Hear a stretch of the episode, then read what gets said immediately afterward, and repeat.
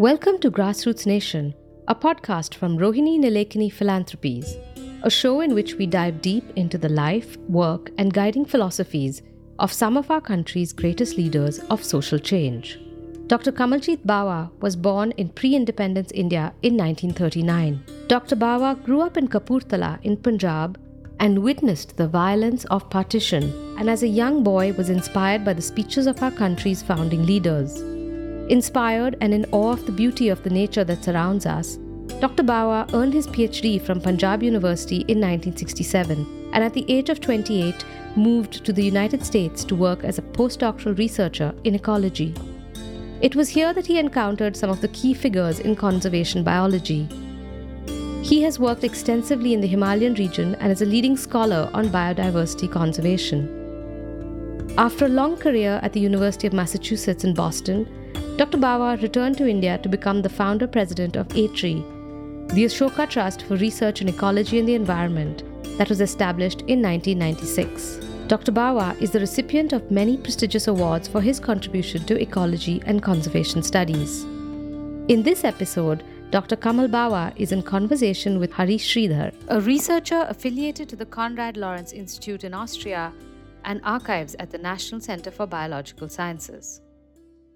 Good morning, Dr. Bawa. It's really nice to finally meet you in person, and I'm really looking forward to this session. I wanted to start by talking to you about, you know, your interests in uh, ecology and conservation. You've been a professor of ecology at the University of Massachusetts in Boston for many, many years, and you've also been involved in ATREE, setting up ATREE, and you know, in the running of ATREE. How do you trace your own interests in ecology and conservation? How far back would you go? I think my own interest goes back to my years as a graduate student, especially a master's student at Panjab University, Chandigarh. I went to the state of Jammu and Kashmir near Punjab on a field trip that lasted three weeks. And really got interested in the plants of the region. I had a basic interest in plants at that time. And then later on, I did my master's thesis on orchids of the Western Himalaya. But I really didn't understand or comprehend the richness of life until in 1962, when I started my work as a graduate student. We have started work on trees of Northeast India under a project that was guided by Professor P. N. Mehra at Panjab University. And I took this train from Siliguri to Darjeeling, a very slow moving train. And that as the train entered the forest in the foothills of Darjeeling, I think the whole world, a whole new world opened up to me. I have never seen such diverse forms of life, such a great richness of tree species. I was especially interested in trees. Anywhere in India before, almost every tree I looked at in this slow moving train seem to belong to a different species, and the train will suddenly stop for no reason at all. And I'll get down from the train, and you will hear different voices. You see butterflies and birds of different colors, sounds, and it was an amazing world I have never experienced ever before. And of course, later on, I came to realize that I was going through one of the hottest of the biodiversity hotspots. And the biodiversity hotspots have been termed in terms of the richness of life. These are extraordinary places in the world which have unique set of species. But at that time, neither the term biodiversity has been coined and the concept of biodiversity hotspots was developed in 80s, late 80s. So there was no reference point. And I think that was a moment in life I knew what I was going to do for the rest of my life. So, this was when you were doing your master's? First year of graduate student. First year as a master student was the exposure to field work in Jammu and Kashmir and other parts of the Western Himalaya for my master's thesis. But when you look at the biodiversity or the richness of life in the Western Himalaya and the Eastern Himalaya, there is no comparison. I mean, you are dealing with richness in terms of the number of species or the type of ecological communities you have. The difference is a factor of three or four, sometimes even eight or 10 for certain groups. And similarly, you know, it's not the richness of life in terms of the plants and animals, but also the richness of life in terms of culture, ethnic groups, linguistic diversity, which we now all consider as a part of diversity of life on Earth. So at this stage, was it mainly an interest that came out of curiosity, or even at that time, was there a concern for protecting these forests and a worry about the future of these forests? I think there was curiosity, certainly. But then as I started my work in that region, I will go to various places, and I was struck by the fact that these highly diverse forests were being cleared. First of all, I couldn't understand why they were being chopped off, why they were being cleared. Later on, I learned it was to replace these forests by plantations, and the clearing itself was being done by the forest department so that this complex natural forest can be replaced by plantations of teak or other species. And then, of course, later on, I discovered a few months later that all the trees of Cryptomeria japonica which dominate landscapes in Darjeeling and Sikkim Himalaya were planted there 60, 70, 80 years ago for the same reason that we need plantations of trees. We need to replace, by we, I mean the forest department, need to replace these complex forests with even aged stands of trees that can be easily managed and the wood can be easily utilized for a wide variety of purposes. And I just couldn't understand the logic of it. Partly I understood, but not at such a massive scale. It was happening, and the sort of trade offs associated with replacing natural forests with plantations. And again, there was no reference point in the sense, obviously, I was witnessing large scale deforestation but it was not until much later in life when I went to Central America and I witnessed the same type of deforestation there, though the causes were different. It was only in late 80s that there was a global concern for the loss of forest, deforestation, and that people came to realize what was happening. And then I could relate to what I saw about 20 years earlier. Dr. Bawa, I want to ask you a little more about your early life and in particular, you know, were there particular individuals, role models who played an important role in influencing your interest in uh, conservation, in the applied aspects of ecology? I think my early life was, if I were to describe it in two words, singularly undistinguished. I grew up in a small, dusty town of Punjab, Kapurthala, beautiful city, but still a dusty town. I went to school, which was just a very ordinary school. Same thing I can say about my high school. And I remember I had to write something for the Pew Scholar in the environment of art, a very brief description. And my first sentence was that I wish I could say that my interest in biological diversity arose because my father or my uncle took me to a museum of natural history But that was not to be the case. the nearest museum of natural history was probably 250 kilometers away. And so my interest in biodiversity really occurred, as I mentioned to you, in late in my life. I think I was seven or eight when Mahatma Gandhi was assassinated.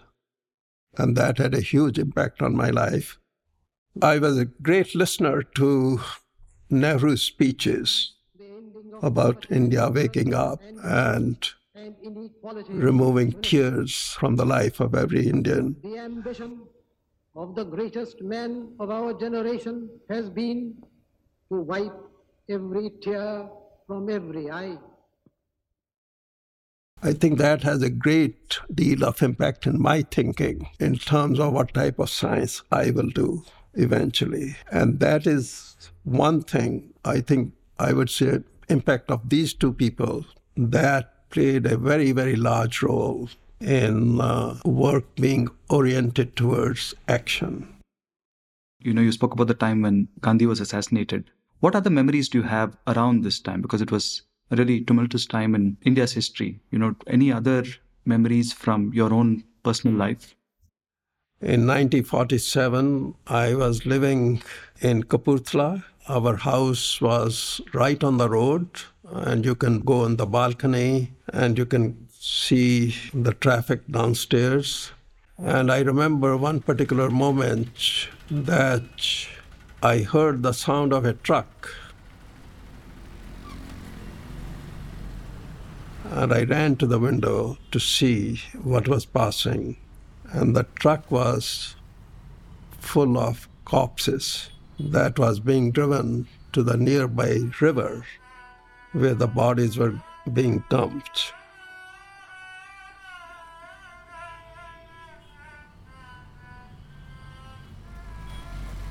I remember very vividly the scenes on the road where these people who were migrating, traveling on foot, with nothing but clothes on, with the cart, the lot caravans passing on that road, going towards Jalandhar, the next town, and Ludhiana, and so on and so forth. And again, I think that had a lot of impression on me in terms of how to build relationships, how to bring harmony, how to build consensus, and how to avoid divisiveness. I don't know, but that's what I think happened, I think, for the rest of my life. That's what I learned from those experiences. Do you still, you know, have ties to this part of the country where you were born and grew up? Yes, I have ties with the Panjab University, uh, you know, my alma mater, and uh, my hometown. I like to go there. I have not been there for 20 years, but I like to go there again. I like to visit my school. Kamal Bawa's work and thinking is inspired by a number of scientists and thinkers from across the world. From M.S. Swaminathan, the father of the Green Revolution in India, Dan Janzen, an evolutionary ecologist, the botanist Peter Raven, E.O. Wilson, who is credited with coining the word biodiversity, David Ehrenfeld from the field of conservation biology, and Michael Soule, who is often referred to as the father of conservation biology. I remember an earlier conversation. I don't remember the person's name, but there was a particular professor in maybe when you're doing your master's. I think, in terms of the mentorship and inspiration for much of the science I've done, Dr. T.N. Khoshoo, who later on became the secretary for the Ministry of Environment and Forest, a very influential figure in the environmental movement in India and Gladwin Joseph, who was the director of ATREE during its foundational years, really played a critical role in not only shaping my thinking, but also in the success of ATREE. You spoke about individuals who are, you know, maybe influences, uh, role models. Do you also remember, you know, things that you read? Were there any particular books or, you know, shaped your thinking or really left an impression at any point during you know growing up or even later? One paper that had a lasting impression on me was paper by Dan Janzen. Let me give you the context. I had arrived in the US only a couple of weeks ago, and I read this paper Why do tropical trees flower in the dry season? by Dan Janzen. Very simple question. We see it all the time. Here in Bangalore, in the forest we go around, I saw it all the time in the Eastern Himalayas, where I worked for five years. I will time my visits there. And I said, why did this question not occur to me? I started to reflect on our educational system, which doesn't encourage you to ask questions, to be curious, to be creative. And I really, I felt I have been cheated. I have been cheated by the entire system in India. And that had a very lasting effect on me. And uh, there was a book by Robert MacArthur, Geographical Ecology. Robert MacArthur was a brilliant scientist who worked with E.O. Wilson, and he died prematurely in 40s because he had cancer. And in the preface, he writes that he's recovering, he's recuperating in, I think it was in Maine or Vermont, I don't remember, but he has no access to that library. So he's writing this book from memory alone. And the book was just fantastic. There are few books I have read in just one sitting, and that was one of them.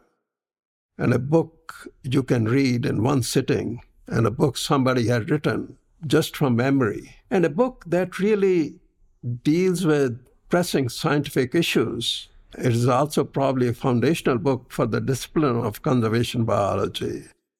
So you've spent your entire professional life in the US. Can you talk a little bit about, you know, when you started thinking about going to the US and how that decision happened?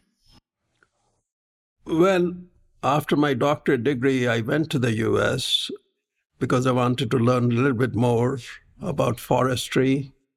And there were very good forestry schools in the US. I went to the University of Washington, Seattle, as a postdoc. But two years after I have worked there on poplars, our dean, who was leading a really a regional effort in promoting tropical biology and tropical forestry asked me if I would work in Costa Rica. He thought I had worked in the tropics of India and that I could bring my perspectives and my experience to some of the things that the team was doing there.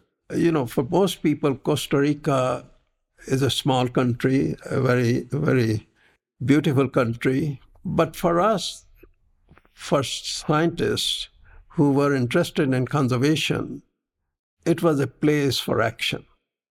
It was where most of the prominent tropical biologists really gathered and they were doing their work.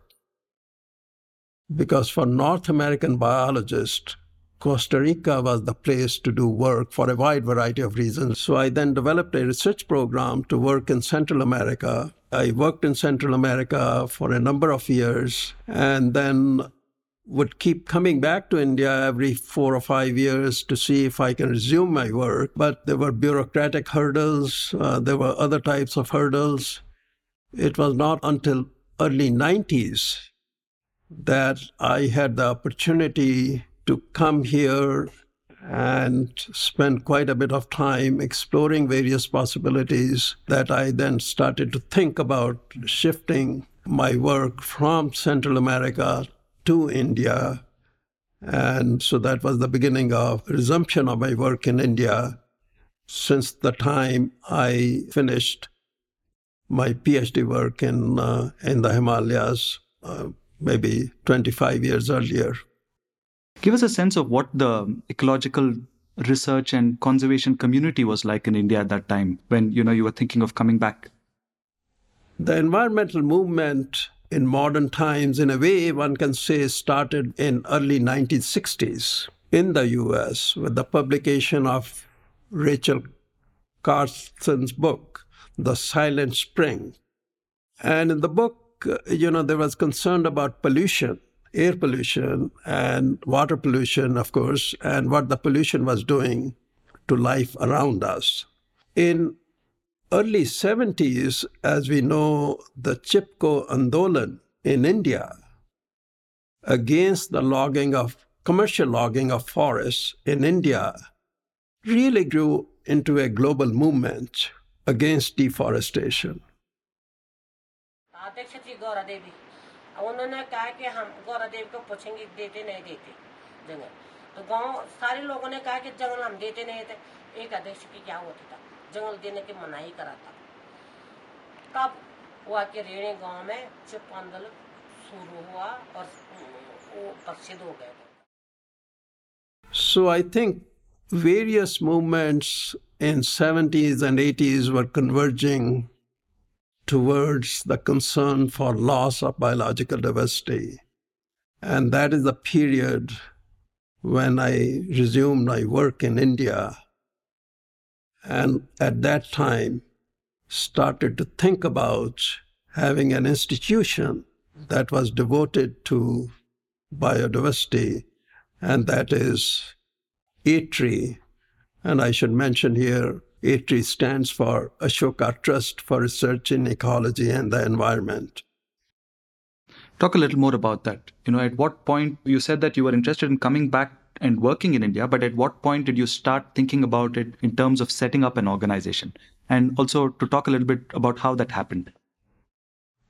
I was here in early 90s. I was here as a Pew Scholar in the environment.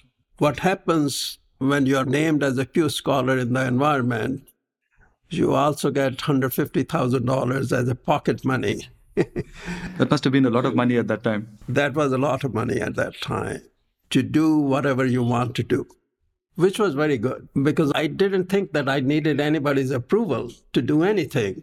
So I came here and consulted with my colleagues. Earlier in 1987, I was a Guggenheim Fellow at Indian Institute of Science, and I had built a lot of contacts uh, with people like Raman Sukumar and Madhav Gadgil, and my colleagues Dr. Ganeshaiah and Dr. Uma Shaanker.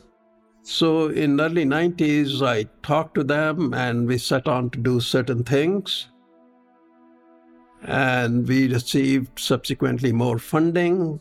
Uh, frankly speaking, we were flushed with funds in the early 90s. So then we thought that in order to really sustain our work, we needed to institutionalize some of the things we were doing. I also felt that the problem we were dealing with, and that is loss of life all around us, and this decline that really is threatening our own existence needed a very different type of institution, an institution that can examine the problem, this very complex problem, in it, all its dimensions social, ecological, economic, political, and human dimensions. I didn't feel that in India there was an institution that was addressing these complex problems in a very comprehensive manner. There were institutions, of course, dealing with biodiversity. There were institutions dealing with forestry. There were institutions dealing with fisheries. There were institutions dealing with oceans. The problem was that these institutions, A, they were strictly science based institutions, B, they were engaged in basic science, and C, they were largely public institutions, and they have very little interest in policy or action on the ground. I felt India needed an institution that will examine the problem in all its dimensions. It will be interdisciplinary institutions bringing together social and natural scientists to generate knowledge that will lead to policy action on one hand and action on the ground on the other hand. And also an institution that will prepare environmental leaders to meet the challenges of 20th and 21st century. And that was the whole concept of ATREE, And that's one of the reasons why I decided to set up ATREE. You know, you say that you started off as an organization that was mainly doing research. And from what I know about ATREE, it was research of a fairly fundamental nature, asking questions about biodiversity. And, you know, if you look at ATREE's profile over time, the kinds of work that ATREE does today is quite different. It's it continues to do that kind of work, but has also taken on a lot of other kinds of work, including you know direct work in action. Can you talk a little bit about this evolution over time in terms of how ATREE has engaged with knowledge and you know what the thinking has been when as ATREE has expanded its work and taken on new forms of work and also started to engage with knowledge differently? I think people have different perceptions about ATREE in terms of the starting starting point. Many people do believe that ATREE started as a research institution addressing questions in a very broad sense about biodiversity, about richness of life on Earth. But that is not true.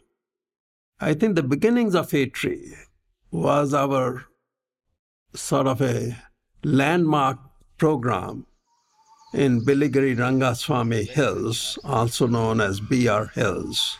India's oldest mountain range, older than the Himalayas. This is a land bursting with life. Where we started with a very comprehensive approach to the issue of sustainability how do we sustain the use of forests by the Soliga community? And they have been using this forest for their livelihoods, at least in part, by harvesting amla, honey, and other non timber forest products. So, how do we sustain that use while at the same time conserving this critical resource? And the work has social dimensions, the work has economic dimensions, and the work had ecological dimensions. And I think that was the beginning of our ideas in terms of what type of research will be done at ATREE. I would say applied research but very often, you know, one can say applied research in biodiversity can be interpreted as sort of fundamental research because biodiversity itself is you're addressing the issues of biodiversity to address a practical problems. But I think action was going to be there right from the beginning. And even now, there are debates and discussions in ATREE. I think the knowledge we generate is applied knowledge. The debate is about how far this applied knowledge can be taken by people who generate this knowledge for action on the ground or to feed into policy. I believe that these are the individual choices people have to make. As an institution, there is no institutional mandate. I must say here even our taxonomists, there is no other discipline. And I think for the listener, taxonomy is the field of naming and classifying organisms. There is no discipline that is more basic than taxonomy. But even our taxonomists, Dr. Priyadarshan, Dr. R. Are so deeply engaged in work that benefits local communities at the sites they are working. Dr. Priyadarshan's uh, latest program on edible insects that is based on the traditional knowledge and the traditional use of resources by local communities in which his work on the taxonomy of insects is embedded. And I think that's a very, very good example of how I think other researchers can also use their technical expertise to address very, very pressing needs that come from the local communities in landscapes in which their work is embedded. ATREE's work right from the beginning has involved communities and worked closely with communities. I guess that also partly reflects your own conservation worldview on how conservation should be done. So I wanted to ask you within conservation, you have a wide variety of approaches to conservation and a wide variety of perspectives on how conservation should be done. At one extreme are people who feel that, you know, protected areas, sanctuaries, and national parks should be completely free of people, quote unquote, pristine in some sense. But there are also people at the uh, other end of the spectrum that where you know they think about these areas as places where you know indigenous communities indigenous peoples have lived for a really long time and therefore that they should be priority even when we think about conservation of these areas. I would like to ask you you know where you think you fall on the spectrum and and whether your views your conservation worldview has evolved over time. I think i never was in the camp that might be called as strict conservationists who believe that people have no place in protected areas. I think, especially in the Indian context, I think there are very few landscapes that are not touched by human beings. And even those landscapes, I think, in these very, very pristine areas and very remote areas, now the evidence is overwhelming that they have had a human footprint lasting thousands of years, and yet they were able to retain their, one might call, pristine nature. There is a consensus now that we cannot make much progress in conservation until we consider people as an integral part of the landscape. I don't want to call it as a new paradigm, but in a ways, I think a new thinking is there. And I believe now there's a great deal of convergence going on in this whole sustainability movement.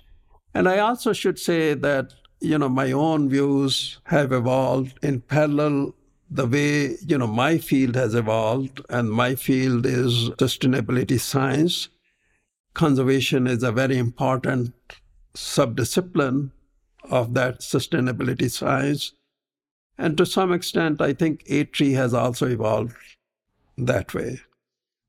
And i'm interested in your own personal views because you know at the time when you were thinking about starting an organization in india was also the time when you know conservation biology was born in the 80s as a formal discipline, and a number of the people who were involved in it during its early days were people who tended to be strong preservationists who believed that you know areas should be free of humans, protected areas. And I was wondering, I'm just curious because you seem to have taken a very different view from early on, and I was wondering whether there were that came from you know people you were speaking to whether it also came from your own personal experiences during your fieldwork in costa rica. What were the influences shaping your worldview around this time your conservation worldview?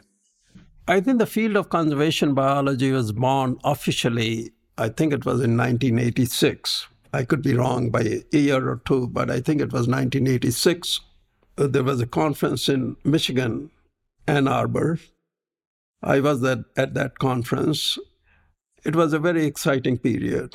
And I think right from the beginning, I think there were people who were strict conservationists, but I think there were other people who had a different perspective. One of those persons was David Ehrenfeld, who became the founding editor of the journal Conservation Biology.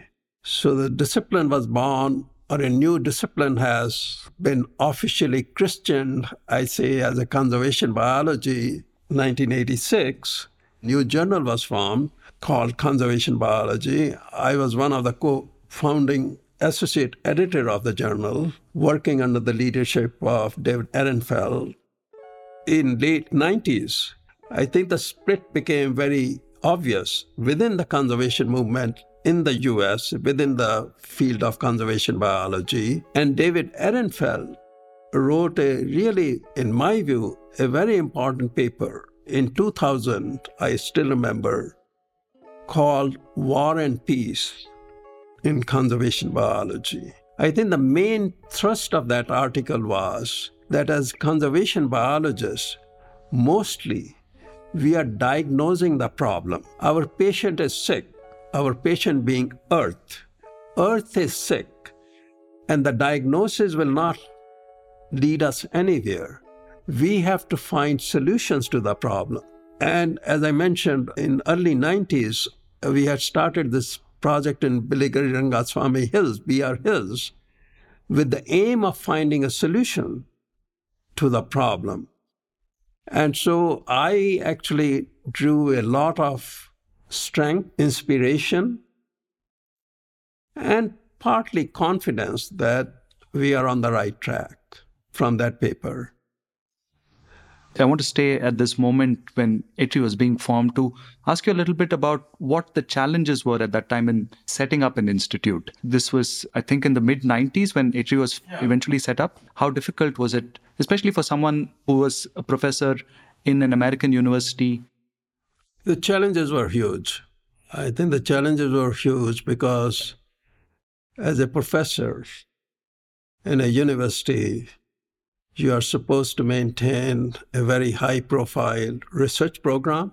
You have to guide the work of graduate students and engage in teaching. And you have to perform service to your institutions, serve on various committees, and so and so forth. It's a 24 7 job, as you know very well. To set up an institution half the world away is not in the job description. And furthermore, research will take you to Central America, to places in Western Ghats, Himalayas. I had work going on in Sri Lanka. And then, of course, there is ATREE. All that takes time, so you're away. It's very tough on your family. I had young children at that time. It's very tough on them because when you're home, again, you are working almost 24 hours, late night, you know, talking to people in India, and same thing early morning, and so on and so forth. And yet, research was very necessary, you know, for your own survival in the university and also survival of the fledgling organization like ATREE, because it was the research funds that was initial source of funding for ATREE.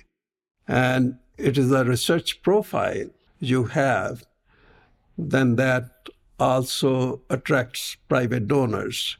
So maintaining a research program and research profile is very, very critical in the initial stages and of course in later stages as well.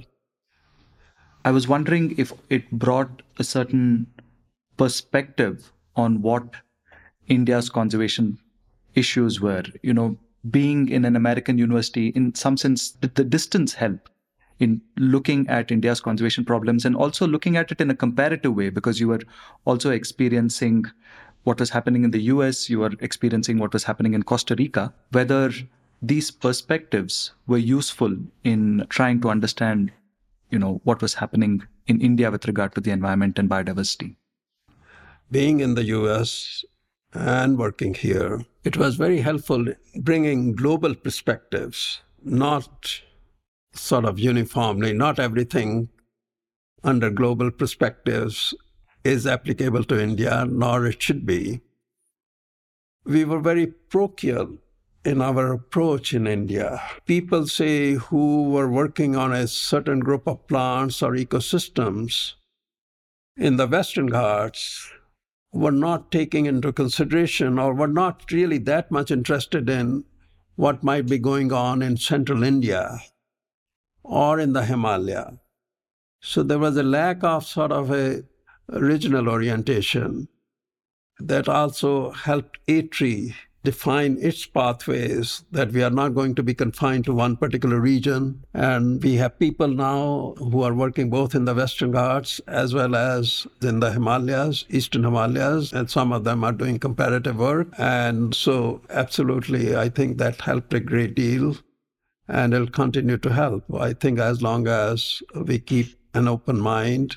You know, one of the things that, you know, you're known for is your ability to build institutes, also raise support for institutes. You not just ATREE, you've also been involved in setting up other consortia related to biodiversity, larger scale programs related to biodiversity. This podcast is also meant for people who might want to get into these fields in the future and maybe think of setting up an organization in the future. From your own experiences and learnings, what do you think has sort of helped you be so successful in being able to raise support for these organizations? What do you think are the keys to being able to raise support? And I also want to ask you about how you think about, you know, where you get support from, especially for environmental and conservation causes. What might be the ethical dilemmas that come up when you're raising support for such causes?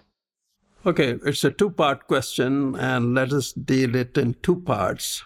The first question what would be my advice or suggestions, assuming you believe that ATREE has been successful, and that's a big assumption. I would like to think that we have been successful, but I think it's also for others to judge. I think you have to have first expertise. You have to be able to demonstrate that you have the expertise or the institution has the expertise. Second, the institution must have a plan to execute what it thinks it needs to be done. And the third is, of course, you know, your ability to show at least some results that you are on your path, you are on a good path to resolve that problem.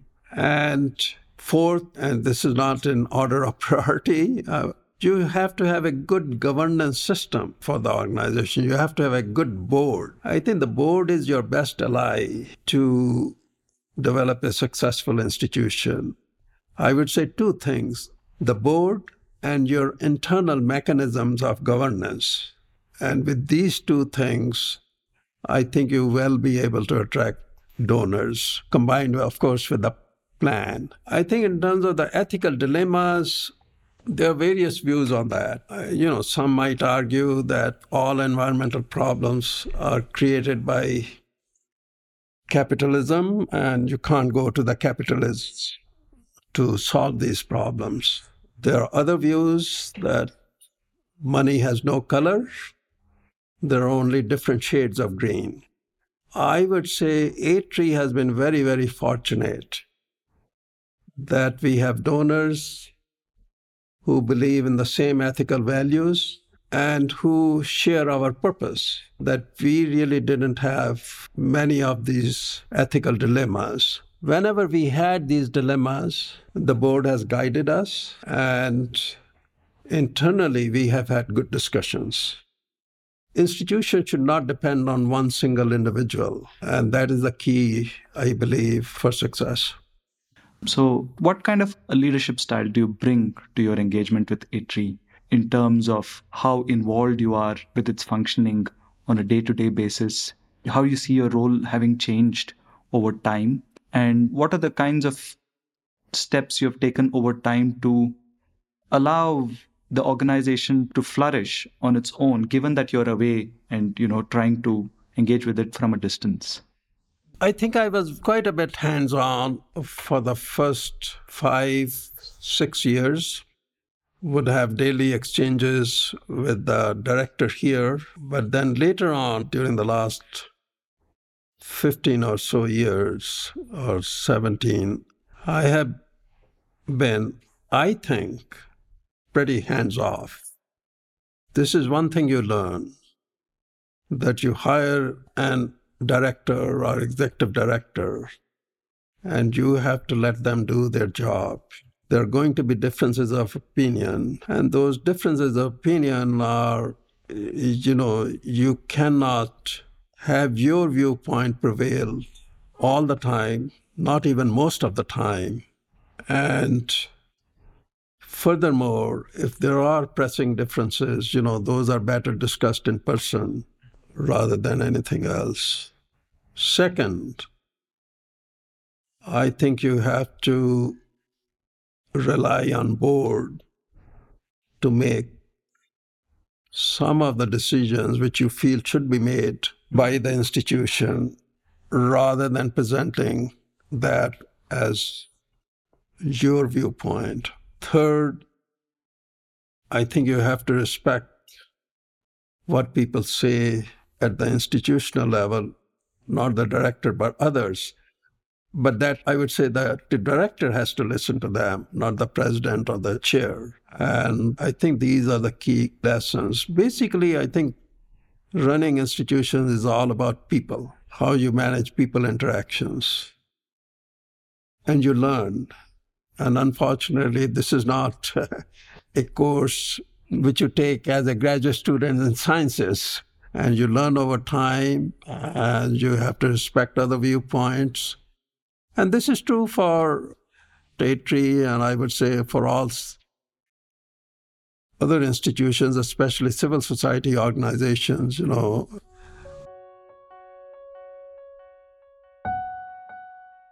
What do you see as your role today in relation to ATREE? I think my role is I'm around if you'd like to have my advice and my suggestions.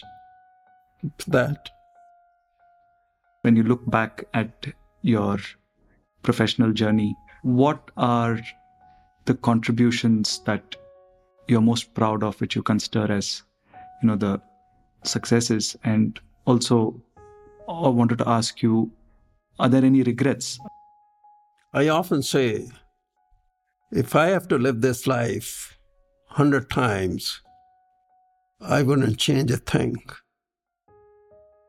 I will change only one thing that I'll be more careful in terms of respecting other people's views and their opinions. That's the only thing. And I'm very proud of, I think, my basic contributions to science, to the science of biology, my basic contributions to field of conservation biology. I take a certain pride that I was among the group of people who really were a part of this movement in establishing this new field of conservation biology. I'm very proud of ATREE. I think we have a very unique institutional model and it has been just incredible journey. I would hope uh, that ATREE will remain a flexible, uh, nimble organization. I would hope that ATREE will continue to make impact, much greater impact than it had during the last 25 years. I would hope uh, that ATREE also will continue to serve as a model for many other institutions. I have strongly believed that India needs ATREE like organizations.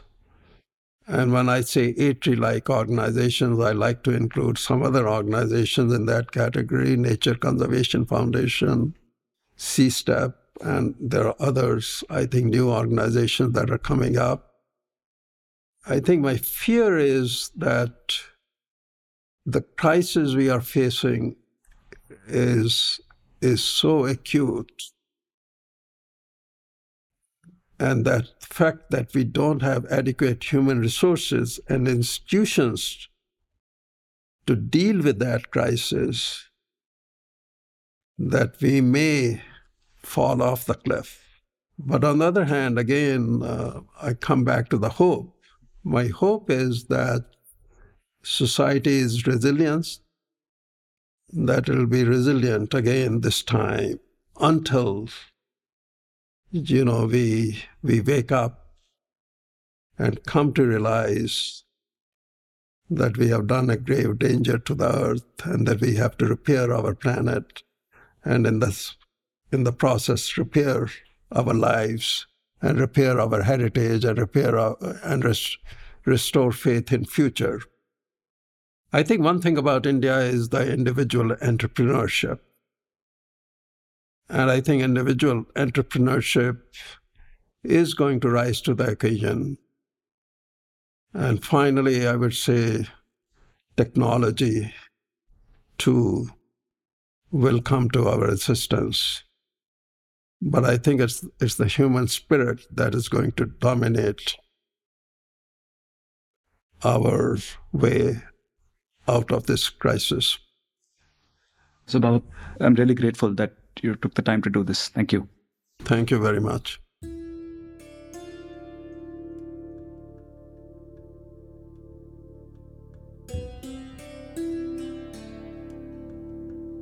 Grassroots Nation is a podcast from Rohini Nilekani Philanthropies. For more information, go to rohininilekani